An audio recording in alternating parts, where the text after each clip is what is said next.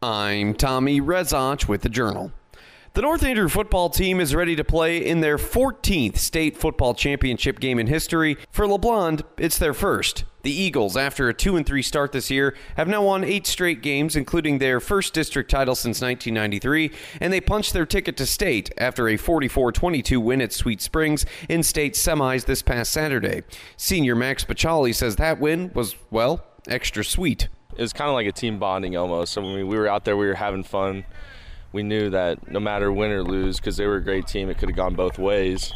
Win or lose, we would have had a great time. But knowing that we're going to state, I mean, it's just the greatest feeling ever we're going to go out there, have a good practice this week, and give it our all. The Cardinals, meanwhile, are 13 0, ready to capture their first state title since 2016, which happens to be the last time they finished with an unblemished record. Fifth year head coach Dwayne Williams says the biggest key to this year's surge was the hard work in the weight room during the offseason after the Cardinals finished last year at six and five. Came back this year and, and had a great you know summer program and great attendance and it shows on the field. It's it's the reason we've been able to improve our record is, is those guys' commitment and, you know in the off season. LeBlond scheduled tough this year, playing Worth County, Archie, and North Andrew all in the first five weeks. All of those teams were ranked in the top three at the time, and those games were all losses. But LeBlond coach Chuck Davis says a valuable lesson was learned. It showed us what it takes to play later into the year and I think that what's changed for us is the physicality we bring, especially at the line of scrimmage now, is a lot different than it was week two. Tonight's game is a rematch of a Week 2 meeting from this past season when North Andrew won at LeBlond 64 36 on September 2nd.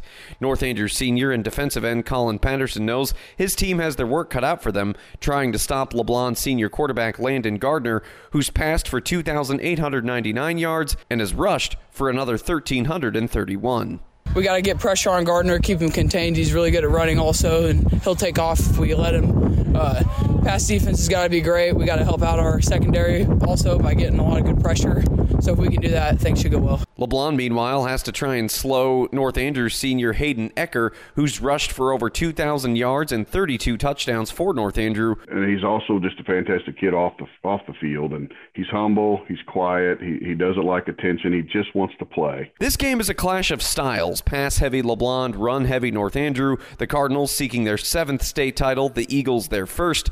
And when the ball is kicked off tonight in Columbia, Coach Davis says it really comes down to one thing. And the good thing about this time of year is that you know essentially what everybody does. They know what we're going to bring to the table. We know what they bring to the table. It's just who can play for 48 minutes, give everything they got, and come out with the win.